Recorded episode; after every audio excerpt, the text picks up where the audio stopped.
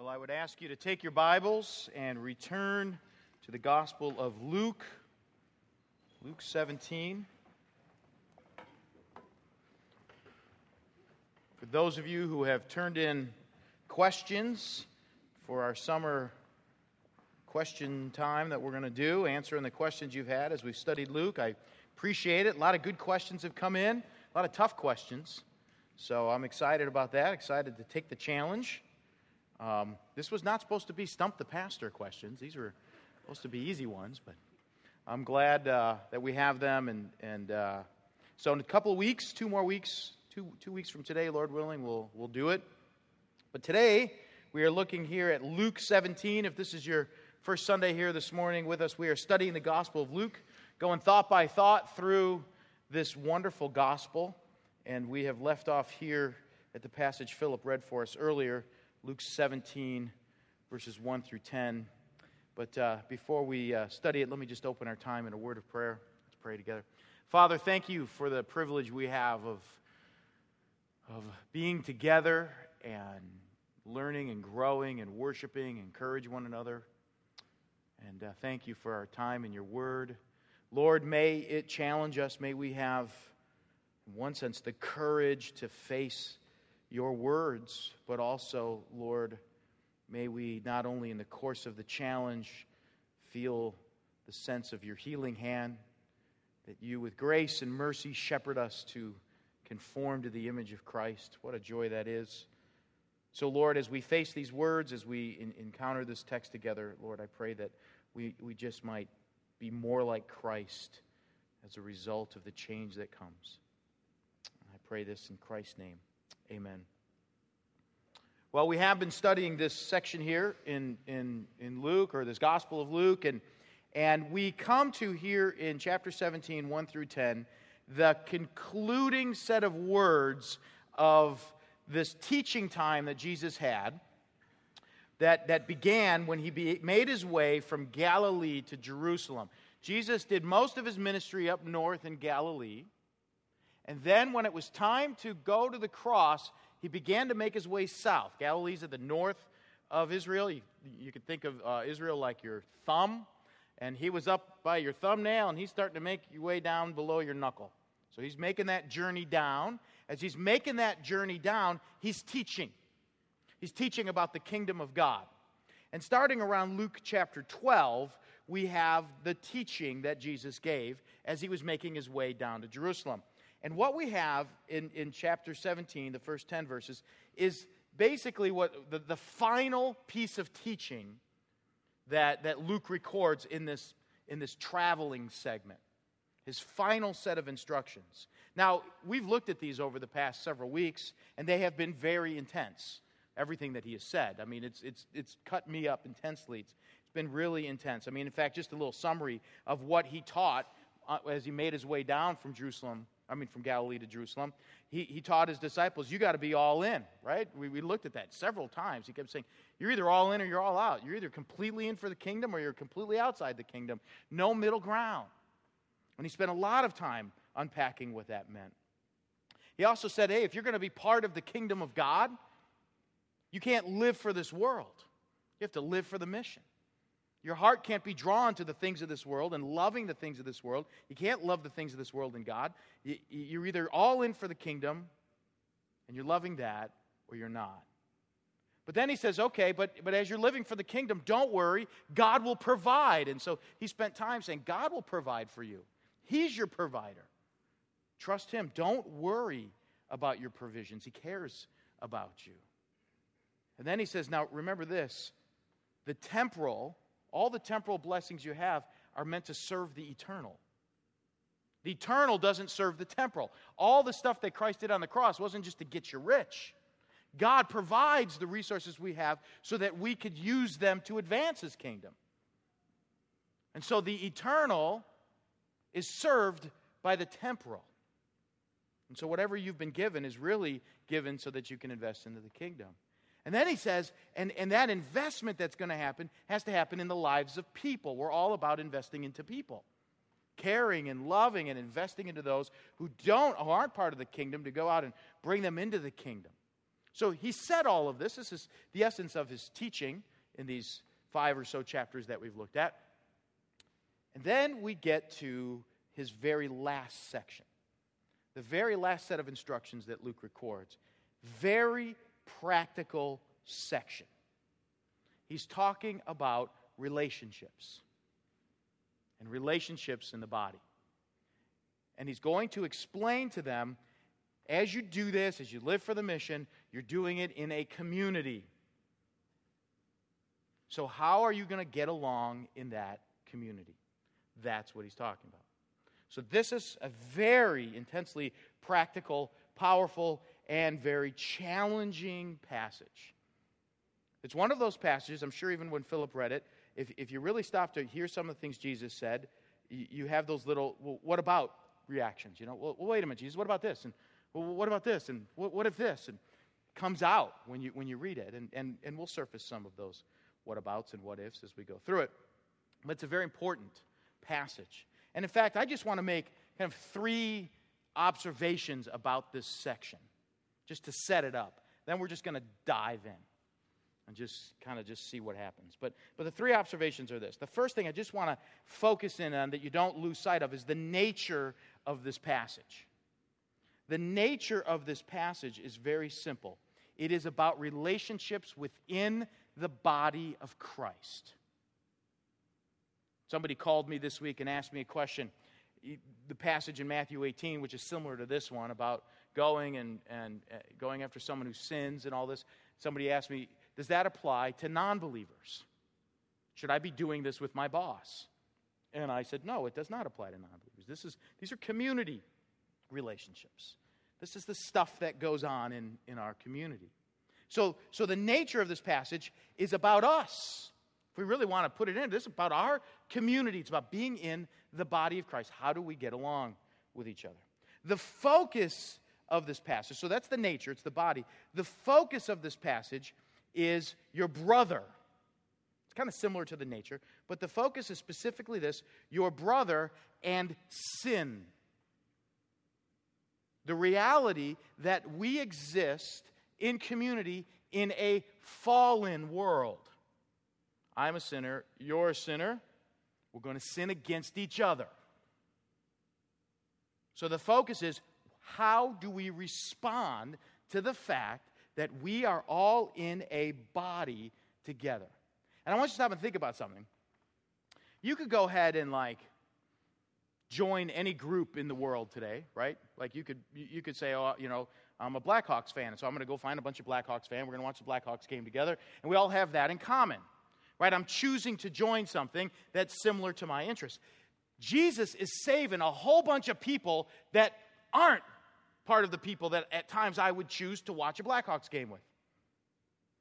I'm thrusted into relationships with people. You're thrust in a relationship with me. You might get around me and think, man, I would never hang out with Leston. The guy's annoying. He just talks. He doesn't stop. He doesn't know periods. He just comma, semicolon. Words just keep flying out of his mouth. Just get away from me, right?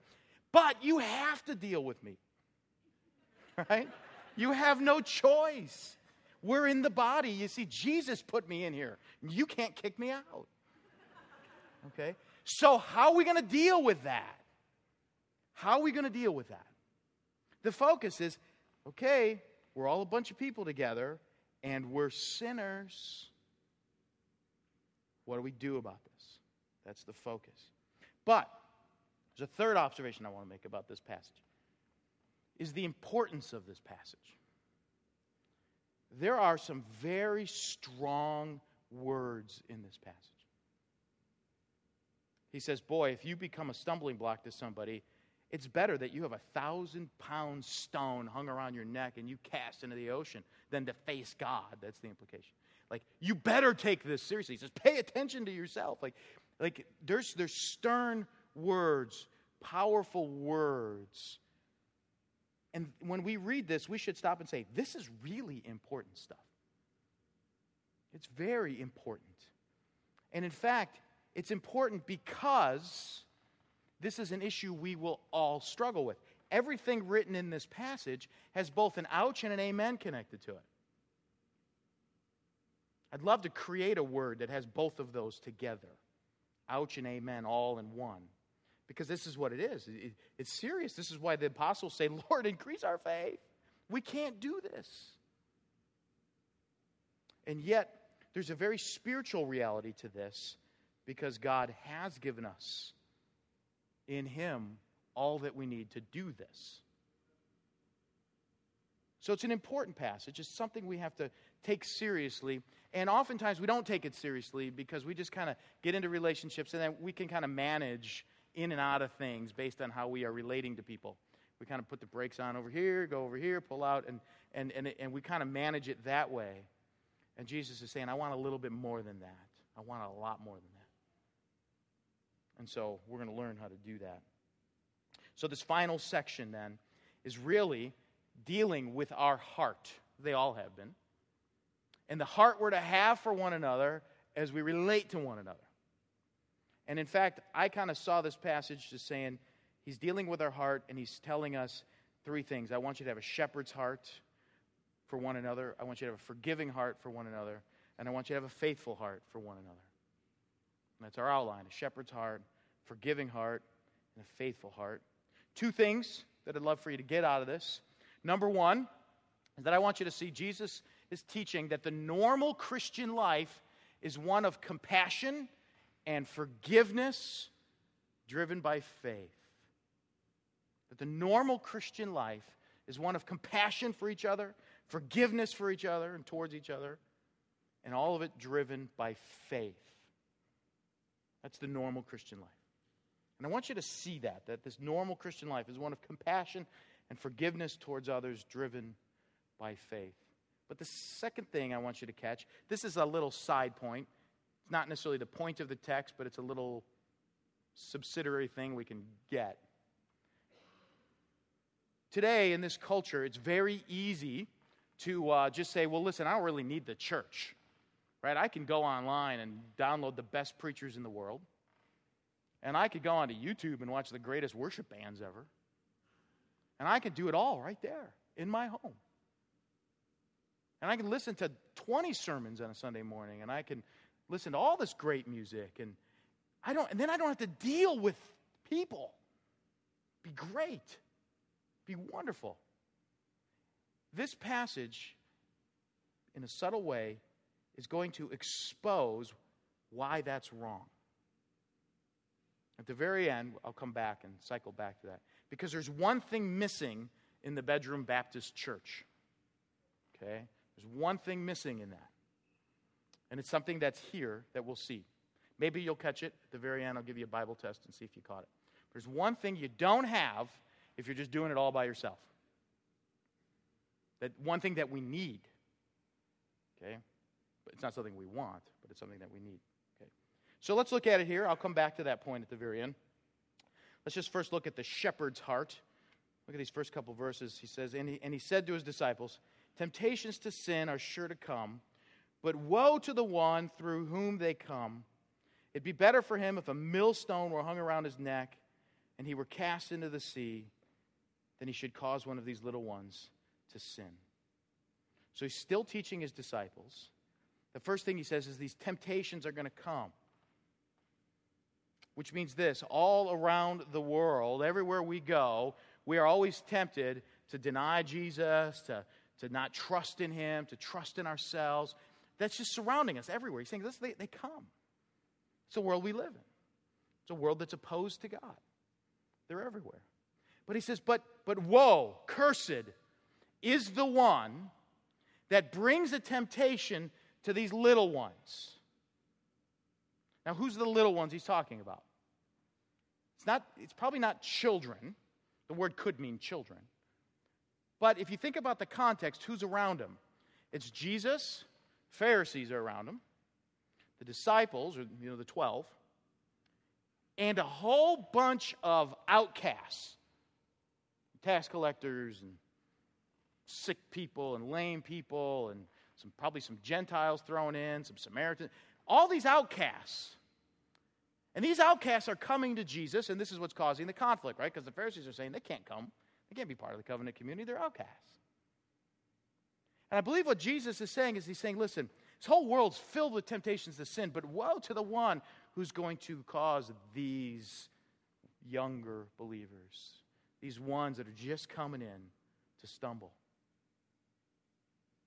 Now, the question is, what does he mean by this? Well, let me try to explain to you these words. I don't t- really like the way the uh, English Standard Version translated this temptations to sin. You, you, some of the translations have little footnotes by there, and they have the word stumbling block. That's probably a better word, stumbling block, because it's not the word sin, actually, it's the word stumble. It's actually a word uh, scandalize, right? You, that, that word probably sounds familiar to you, the scandal or scandalize. It's what it is. It's actually the word to scandalize.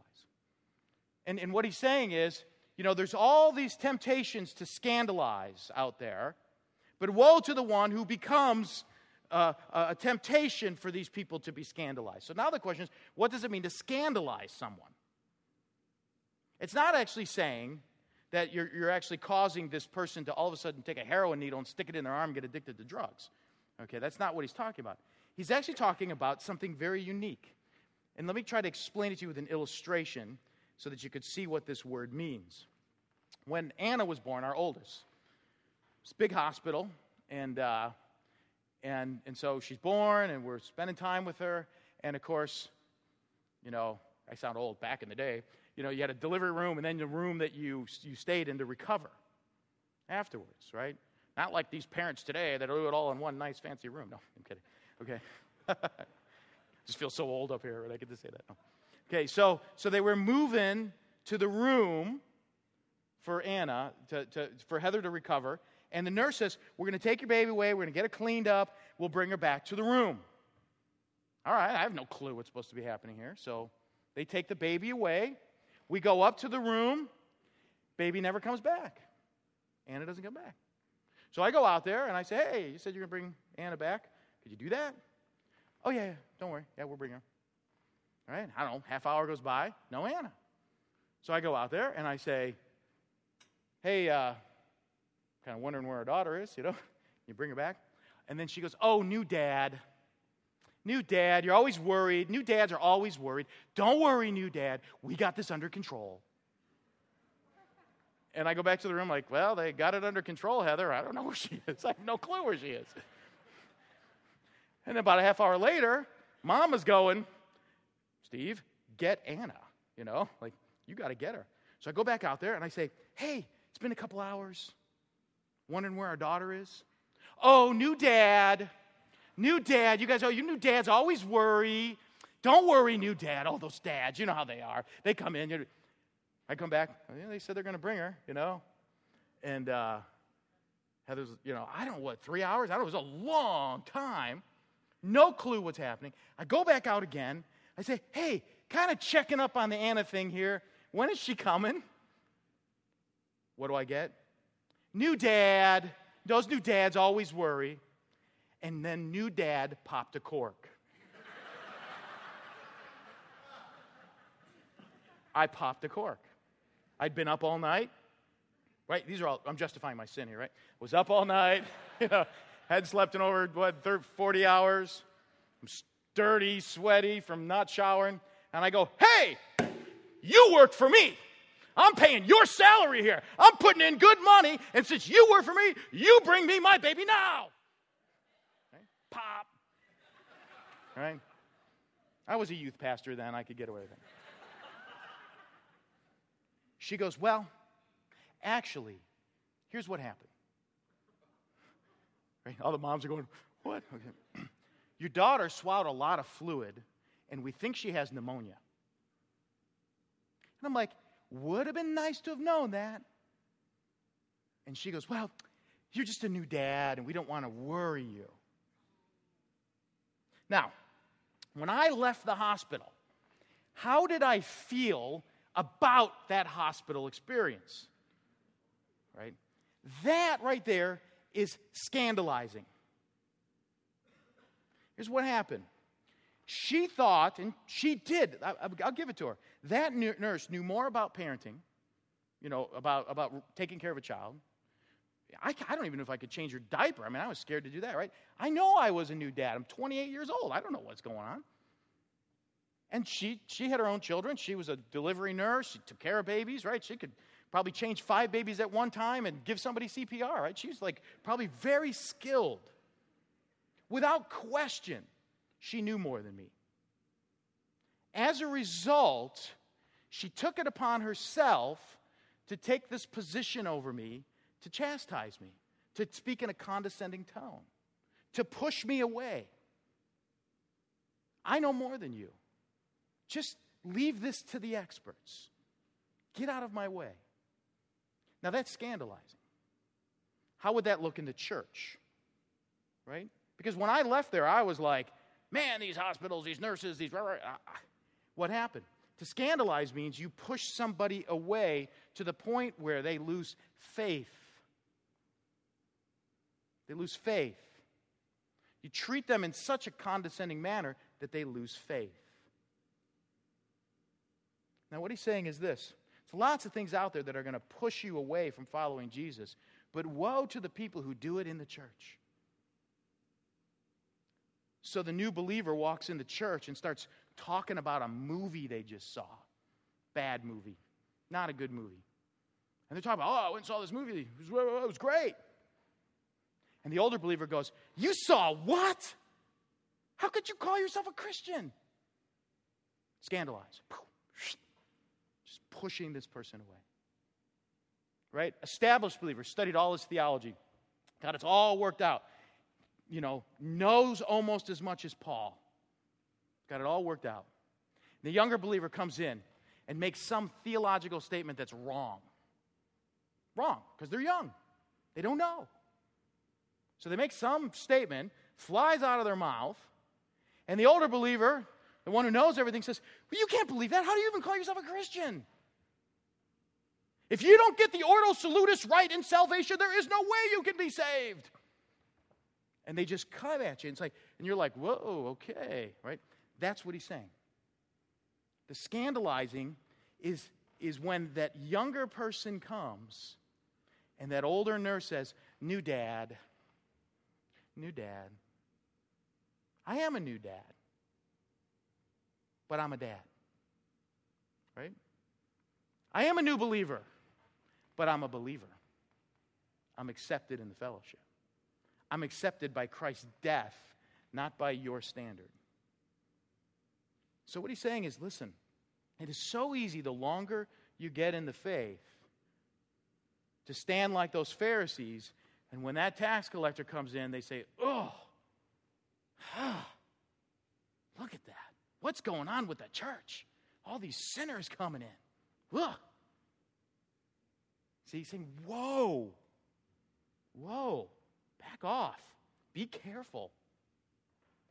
You don't want to be that person that pushes that one away because what happens? Somebody comes in and they make, you know, a, a statement that's just off the charts weird. Right? Happens to me a lot. Somebody comes up, they say, it's off the chart weird statement. And it's like, you know what? Instead of going, how could you believe that? I say, hey, you love God. I'm going to invite you into my life. We're just going to get in the Word together. And over time, I'm going to trust that God's word is going to correct that statement. Rather than me pushing you away, going, new dad, new dad. Because what do you do? You're scandalizing the person. See, this is why I'm saying it isn't just temptation to sin, it's actually scandalizing. It's pushing the person away because you're coming at them with a maturity that they haven't gotten to yet rather than lifting them up in love, you're pushing them down with the weight of what you have. That's why the word scandalize is there. I'm hitting this hard, aren't I? I mean, I, I want you to catch it. Very important to catch this. And so, this is the issue. And he's saying, I don't want you to have a scandalizing heart towards people where everything that you learn puts you at a level where this is where everybody needs to be now.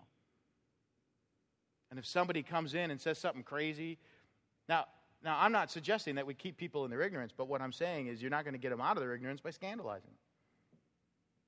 Right? I would have done much better in the hospital if she would have sat me down and said, your, your daughter swallowed some fluid. We think your daughter has pneumonia. We have her on that machine way back. See that child back in that machine in the back room? That's your child, which I didn't know that was my child. I kept looking in the nursery trying to figure out where my child was. Would have done much better if she would have said, Now, I know that you're probably scared, but this happens all the time. And she's, her, she's not under any life threatening situation, right? I needed to be shepherded at that moment, not scandalized. So the issue is do I have a shepherd's heart? What happens, though, is that we can scandalize and not even know it. Roll your eyes, give that look like, what? Jump down someone's throat. And he's saying, I don't want that. Why? It's better for you to die a gruesome, painful death than to be a scandalizer. That's what he's saying. So that, that, that Jesus make a pretty strong point here, right? A millstone's about a 1,500 pound stone. He said, I, just want you to sink to the bottom of the ocean and drown with your neck broken. That's a better world than it would be, the implication, to face God because you've scandalized people. New believers have come, and you're the reason why they hate the church. You're the reason why they hate the body of Christ. Do you want to be that one? He said, You don't want to be that one. You don't want to be the reason why someone says, I never want to go back to that church again. I never want to go back there again. You don't want to be that one. Woe to you. So, first relationship is God, remove my scandalous heart and give me a shepherd's heart. That's our prayer, first prayer. God, just remove the scandalous heart, give me a shepherd's heart. Then he moves us into a forgiving heart. Second part, the forgiving heart. Look at verse 3. He says, Pay attention to yourselves. If your brother sins, rebuke him, and if he repents, forgive him. And if he sins against you seven times in the day and turns to you seven times saying, I repent, you must forgive him. A couple things said here. First, there in verse 3, pay attention to yourself. First thing that he's saying is, I want you to change your view of yourself. Right? I want to change my view of myself. Look at, pay attention to yourself. Why say this? This is kind of connected to the previous statement and then transis, transition us into the next statement. In, in, in looking at this statement, he's acknowledging something. We all struggle with the scandalous heart. So be aware of that.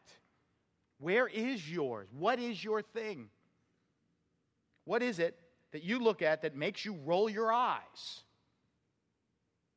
What is it to where suddenly we who love the doctrines of grace are willing to throw it out and go after somebody? You know? What is it? And he's saying, pay attention to yourself. So, this is a, a, a moment where he's calling us to look at our own heart, to have that honest reflection. So, think through conversations you've had, think through your opinions about things, think through how you react, and ask yourself, what is the area that makes me react, that makes me roll my eyes or push something away? Somebody comes in and says, Oh, I love that song. And you go, That song's horrible. How could they listen to that song? That song has nothing to do with God. You know, somebody comes in and they, they, they, they you know, read some book and you go, oh, that book, how could they read that book? That's, find that area where you have that reaction, and you always know the reaction, right? I'll give you the tip. It's about a $4 tip here, here but it's free. Here's, here's the tip. Your scandalous heart always begins with a statement that is, How could they? If you have that reaction, how could they listen to that music? How could they pick that song? How could they read that book? How could they listen to that preacher? Wherever that comes up, there's your scandalous heart. It's revealing itself. Now, the hard part is Jesus is telling people who, who, in one sense, appear to be very mature, right? They've grown to the point where they have very deep convictions. And he's saying, Do you understand? You might be really mature. You might have a very developed sense of theology. You might have a very developed sense of the word. But I'm telling you, man, it's better to be tortured than it will be to be a scandalous person. You're going to wish you had a millstone around your neck and you're in the bottom of the ocean. You face God with a scandalous heart. God's our shepherd, man. He shepherds his sheep. Doesn't he not? He shepherds his sheep. If God had a how could you theology about him, Leston would not be here. he shepherds me. He's my good shepherd. And he's saying, Listen, I want you to emulate me as a shepherd. You're not a scandalizer, you're a shepherd. So pay attention, which means you have to change the view of yourself to say, I am a scandalizer. And I'm going to look for it, I'm going to be aware of it. Paying attention literally means to kind of heighten your senses. I've used this illustration before, similar kind of words, but I'll, I'll use it again. You're in an airplane. Flight attendant comes up to you and says, Hey, both the pilot and the co pilot have died. You have to land the plane. Okay? You're now in the cockpit. You're paying attention, right? You put the headphones on, and the control tower person says, Hey, there's a red button above your head. Press it. And you're going, Okay, I'm looking up. I see a red button. It's next to a green one. Is that the right button? Yeah, that's the right one. Okay, I'm going to press it now. Can I press it now? Right? That's how your whole experience would be landing that airplane, right? You'd be paying attention. That's the same intensity behind that phrase. Pay attention to yourself. So, the key to not being a scandalizer is to quit paying attention to the immaturities around you and to start paying attention to the judgmental spirit within you. There's the shift. This is the shift I got to change. How would that practically look in the church? It would mean that if I walk in the church and I walk by a Sunday school classroom and they're doing something in there, and I might think, ugh, how could they do that? Ah, what am I doing? I'm looking at them. Can't do that. I don't want to walk in here and say, oh, how could this person be doing this? I want to look at myself. God, don't give me a scandalous heart, give me a shepherd's heart. And if you need to use me to help mature someone and move them out of maturity, give me love, compassion, and allow me to wrap my arms around them and bring them through it rather than scandalizing, right? That's the idea. Pay attention to yourself. I got to change my view of myself, which means I'm no longer walking in looking at your immaturities, I'm walking in and looking at my judgmental spirit. So that's the idea. But then he shifts gears and he says, now you're going to have to change your view of others. Now, if you thought this first part was intense, right? I mean, you just might want to start coughing and leave now because, you know, this is really going to get intense. I've been surprised as we've been going. We've been, I'm sorry. I see Brian standing up over there. How's that for singling him out, right? You can't judge me for that, brother. right? I got to change my view of others, and this gets pretty intense here. This gets pretty intense. Notice what he says. If your brother sins, rebuke him. If he repents, forgive him. If he sins against you seven times in the day and turns to you seven times saying, I repent, you, what's the next word? Say it out loud. Must forgive him. Wow. Is that not the moment when you say, what about, but if, uh, but, oh, what, uh, how about the word enable? Uh, how about, you know, right? Is this not intense? Let, let's, what I want to do is I want to just, it's very simple what he says. I'm going to look at all the simple things. We'll just unpack it simply in a second. Then we're going to deal with all the what ifs, or a large portion of them. Okay? Let's just deal with the simple thing. Three things he says. If your brother sins, rebuke him. That's a simple statement. If you see your brother, so it's somebody in the church, doing something wrong, you do need to talk to him. This is not saying if your brother sins, go and be his support. I just care about you. I'm here for you if you need anything. No, you have to say the words, you're in sin. It's not just being a support group. It's not just saying we're here for you. It's not just, that's enabling. Okay? That could be scandalizing if you think about it. But he's saying this you go and talk to him. And you know what happens? If he repents, if he says, You're right, I was wrong, then you forgive. You forgive him. And forgiveness, let me give you a, a, a synonym for forgiveness. Forgiveness is the, is the, before I get to synonym, I'll explain it. Forgiveness is the starting point of working things out with people. Right? You know, sometimes you got to work things out, but it always has to be launched from forgiveness. I can't work anything out until I'm forgiven, until I forgive you, until you forgive me. And forgiveness is basically saying this it is finished. There's a synonym for it. Isn't that what Christ said on the cross? I covered your sins. It is finished. It's done. Sin resolved.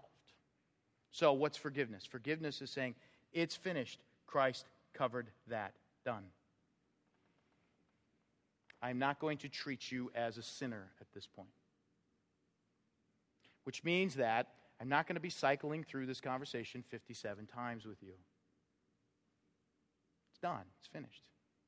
Before we reconcile, before we maybe work on things to, to make things run more smoothly in our organization, it has to first begin by saying, I am going to forgive you. If I don't forgive you, what happens? And anytime I work things out, I'm really just coming at you. And that's why we have the same conversation 20 times, 50 times with this person over and over and over again. They haven't forgiven us, they haven't let it go. Forgiveness is saying, Christ covered it, it is done. Forgiveness. So they repent. Repent means I'm turning, I'm done. I, don't want this anymore. I, I, I'm after Christ. Forgiveness means it's finished, letting it go. Then he takes it to the third thing. If your brother keeps sinning and repenting, we must keep forgiving, right? If he sins against you seven times, in that culture, that was an idiom, seven times. It meant perfection. So here's how that would translate in our culture. If your brother sins against you a million times a day, that's what that means. You, and he repents a million times a day, you must forgive him a million times a day. Woo, that's a tough one. Now, the first ones were easy, right? Because you went to them, they repent. But what happens if they now, and notice, notice the way that the emphasis shifts. If he sins against you, now he's coming after you, right? It's an offense against you. It's not just a, a seeing you in sin now. Now he's coming after me. And notice Jesus offers no qualifiers. And he offers this very intense word, must. You must forgive him. Now, how many of you read that and you go, I, I, okay, I can't really fight you, Jesus, because it's your words, but if I were going to fight you, I'd have some issues with that statement, right? Right? Because we could start making excuses and qualifiers and what are we, are we enabling them? How do we understand this? So, let me take a moment and unpack how to understand this verse. The best way to understand this is right now to stop thinking of the person you're thinking of. Okay? you're thinking of someone, I know it. Stop thinking about them. And I want you to think about Jesus for a moment. So don't think about the conflict you're in. Don't think about this person who has sinned against you a million times today. And I want you to think about Jesus. And I want you to think about the worldview of Jesus, the personality of Jesus. I want you to think about what it is about Jesus that you really depend on in your relationship with Him. What do you depend on in your relationship with Jesus? That He is a good and gracious and merciful God, right? Don't you depend on that? So you get up tomorrow and you get in a fight with your boss and you say some really nasty things and then you go back and you think about it. And you think, wow, that was, I, I, I sinned. And you say, Jesus, boy, give me the courage now to go back and apologize to my boss. And then you go back and you apologize to your boss and you go home and then you get angry at your child because they left something out and you kick your toe and like, ah, you know, ah, you get mad. What is that doing there? I told you every day you got to move that. And then you go, oh man, you know, I shouldn't have yelled at him. That was wrong. Oh, Jesus, I, I shouldn't have yelled at them. I'm sorry. Right? And then you're working out some details for your life, and your spouse says to you something, you're like, You never told me that. Yes, I did. You know, blah, right? And there's your bedtime. And then you lay down in your bed and you go, Wow, we shouldn't have fought. Oh, God, I just pray that tomorrow's a better day. Now, in your relationship with Jesus, what did you depend on? That He's kind and compassionate and merciful, and that He's not just smashing you like a bug because you sinned against Him seven times today. And you know what He does? He says, Man, I care about you. Love you. I'm not letting you go. I know you're made of flesh. Sometimes when you get your ego gets a little big, I'm going to knock you down because I love you. But I'm going to pull you back up again. Because you see, I am kind. I am compassionate. I am forgiving. So now, when you think about that, and then you think about the term Christian, what does the word Christian mean? It means little Christ. And we think about what does it mean to be a Christian? It means maturing in Christ.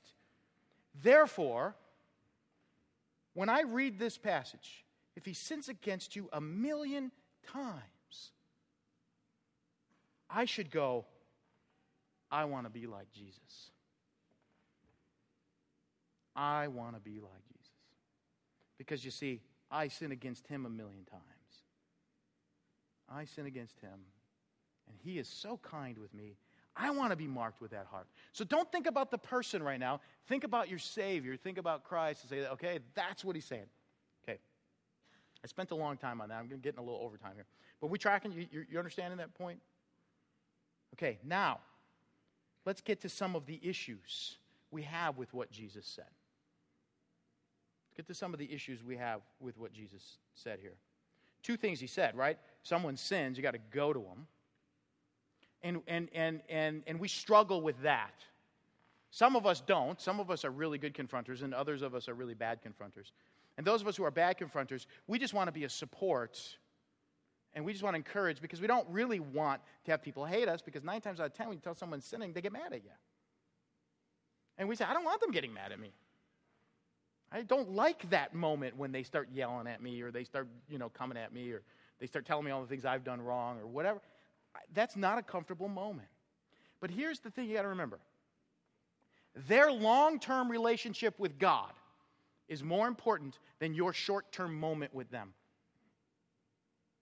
And when you place your short term moment as more important than their long term relationship with God, what you are saying is, God, I'm actually more important here than you are, right? So there's the issue.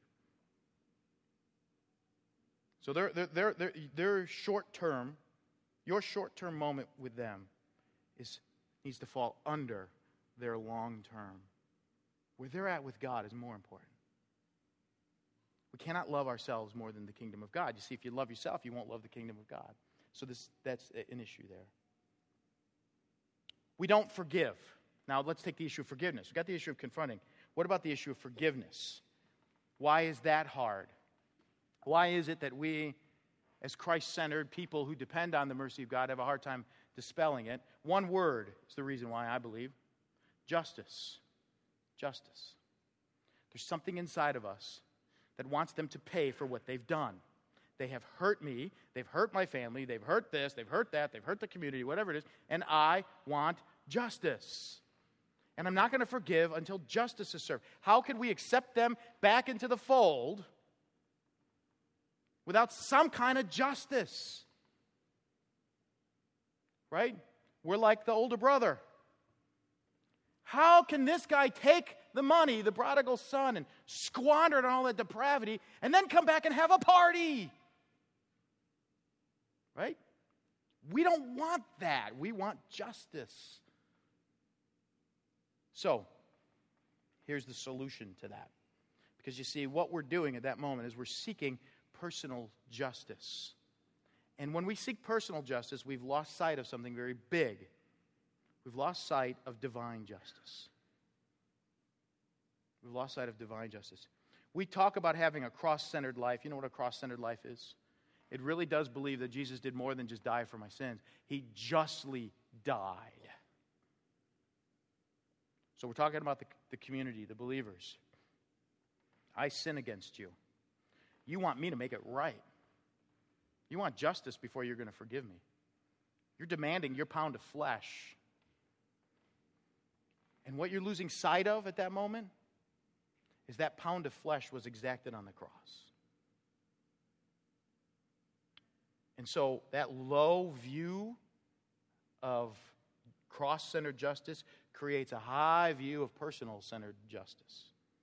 And when we hold that personal sense of justice, then we don't forgive. What we have to say is, I believe Christ covered that. He was punished. He's clear before God. And if he's cleared before God, then he has to be cleared before me. That's it. That is what he's saying. I think that's the heart of, of the cross. And so this is why I can forgive. Now, is that hard to do? Yeah, of course it is. I like to say forgiveness is done in installment payments. I have to learn to forgive. You know, the phrase we use around our house sometimes is I'm working at forgiving you right now. I just have to kind of work through my flesh for a while. But I got to come back to the cross. And so I have to recognize if I'm going to confront, I want to confront because I want them to be right with God. And if I'm going to forgive, I have to remember that the cross covered. And I have to be content there. And if I'm not content there, then I've got bigger business with God that I got to deal with with my own heart. One little caveat, and then we'll finish this up with our last point quickly here. The caveat is this obviously in your flesh it would be easy to say great they have to forgive me so i'm going to keep doing sins uh, you know over and over and over again but the idea is repentance repentance means i am no longer going to pursue this and i'm going after this and sometimes in the course of repentance, you've got to make things right with someone. You do. And so, in the course of repenting, I want to make sure what can I do to restore my relationship with this person? The cross settled me before God, but now I want to restore the relational, the, the, the spatial relationship I have. And so, we do have a responsibility within the body for that. Don't want that to get lost here. But there's the forgiving heart. So, got a shepherd's heart, Forgiving heart. One last point, sorry. Here, I'll hit this here really fast here. A faithful heart. Notice the apostles' response, and everyone says amen to this point. The apostles say to the Lord, Increase our faith, right? You cannot hear those words and not say, I do not, I can't do that. I mean, when I hear increase our faith, basically the Leston paraphrase is, I can't do that. You better enable me to do this. You better give me a lot more faith because the faith I have right now, it wants to exact the pound of flesh. The, the faith I have right now really does want to judge people. The faith I have right now really does look down on a few people. There are a few theological positions out there where I roll my eyes at people. That's my flesh right now. Increase our faith. Notice that Jesus does not say, okay. Notice what he says. And the Lord said, if you had faith like the grain of a mustard seed, you could say to this mulberry tree, Be uprooted and planted in the sea, and it would obey you. Now, what's he saying? He's saying you don't need more faith, you just need faith. In fact, if faith could be translated into magical power, this is what it would look like. I believe he was standing by a mulberry tree. Mulberry tree is a big tree, got complex root structures all over the place. You know, I was looking at them on the internet. They're pretty beautiful trees. And he's saying, you could take this giant 300 year old mulberry tree, and if faith were magic, you could lift it up and drop it in the middle of the ocean. That's how powerful the smallest amount of faith is. So, what he's saying is, you have already what you need to do this. Now, the question is, what is faith? Right? So, I just want to make sure that you, that, that you can comprehend what faith is. Let me give you a definition of faith faith is the God given understanding, desire, and ability to believe, trust, and follow Jesus. I'll say it again. Faith is the God given understanding, desire, and ability to believe, trust, and follow Jesus. It's the God given understanding, desire, and ability to believe, trust, and follow Jesus. That's faith. we could break it down into very three simple phrases. It means first you believe the message. You actually do believe this is true. Faith is that ability to say, I believe what God said is true. So I'm coming with that premise, starting here. Second, it's trusting in the method. Trusting in the method means that when I read what Jesus says here about forgiveness and all this stuff, I don't go, no, that's not right. Ah, now we need to ask yourself, do you have faith? Faith will say, this is impossible, but it's right. I'm going to accept that method. Jesus' method will be my method. And then finally, it's following the messenger. You see, I want to follow Jesus. I want to follow Jesus. That's faith. I believe this is true. I believe the way God said it is true and what He said to do is true, and I want to be like Jesus. If that is your heart, you believe the Word of God is true, you believe when you read here in 17, 1 through 10, you say, Yep, that's right. And you say in your heart, I want to be like Jesus, then you have everything you need to do this. You don't need more faith, you just need faith. How will that look? He gives an illustration to show you what it will look like. It will not be a huge, dramatic moment with a big movie score and all this going on in your life. This is what it will look like. Look at the illustration, verse 7. Will any of you who has a servant plowing or keeping sheep say to him when he's come in from the field, Come at once and recline at table? Will he not rather say to him, Prepare supper for me and dress properly and serve me while I eat and drink, and afterwards you will eat and drink? Does he thank the servant because he did what was commanded? So you also, when you have done all that you were commanded, say, uh, say We are unworthy servants. We have only done what was our duty. Now, what's this illustration? Simple illustration. You hire somebody to mow your lawn, right? I'll illustrate the illustration. You hire somebody to mow your lawn, and they mow your lawn. It's, I'm going to pay you 20 bucks to mow my lawn. And they mow your lawn. And they walk in, I've mowed your lawn. This is great. Where's the party?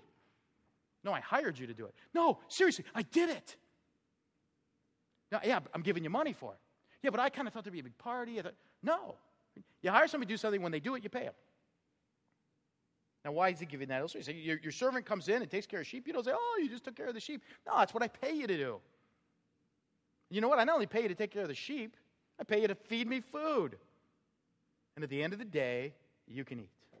That's the arrangement we set up. Okay. He's saying, when you have faith, the way that you'll know it is that there will just be this thing inside of you to say, God, help me do this. I just want to do it. I'm not worthy. I can't do it. I struggle with it, but I just want to do it. And at the end of the day, when Jesus pulls you home, you're going to say, Man, I just, I tried. I, am just, I'm not worthy to even be here, but I just, I just wanted to do it. And Jesus is going to say, Well done, good and faithful servant. See, that's what it's going to look like. It's, it's, the way that you know it is that you're not going to wake up in the morning and be like, I can love. You're going to wake up in the morning saying, I don't know if I can do this. God help me. I don't know if I can do it. And that's how you'll know. And that's the essence of what he's saying. Don't look for big magic moments, big altar call, spirit showing up on your head kind of flowery stuff. The way you know if you have faith is that you get up every day saying, I don't know if I can pull this off, but Jesus, help me. I don't know if I can do it, but help me. There's faith. So when I read that story, that's where I find my encouragement, right? I find my encouragement that every day I'm getting up depending on Him to get me through it. Not in any flowery way. I don't want to write a book. Love how I mastered it. I want to give every day saying, I struggle with it, but Jesus, I want to do it. I'm unworthy, but I want to do it. Make me a servant. That's the issue. You bow your head with me?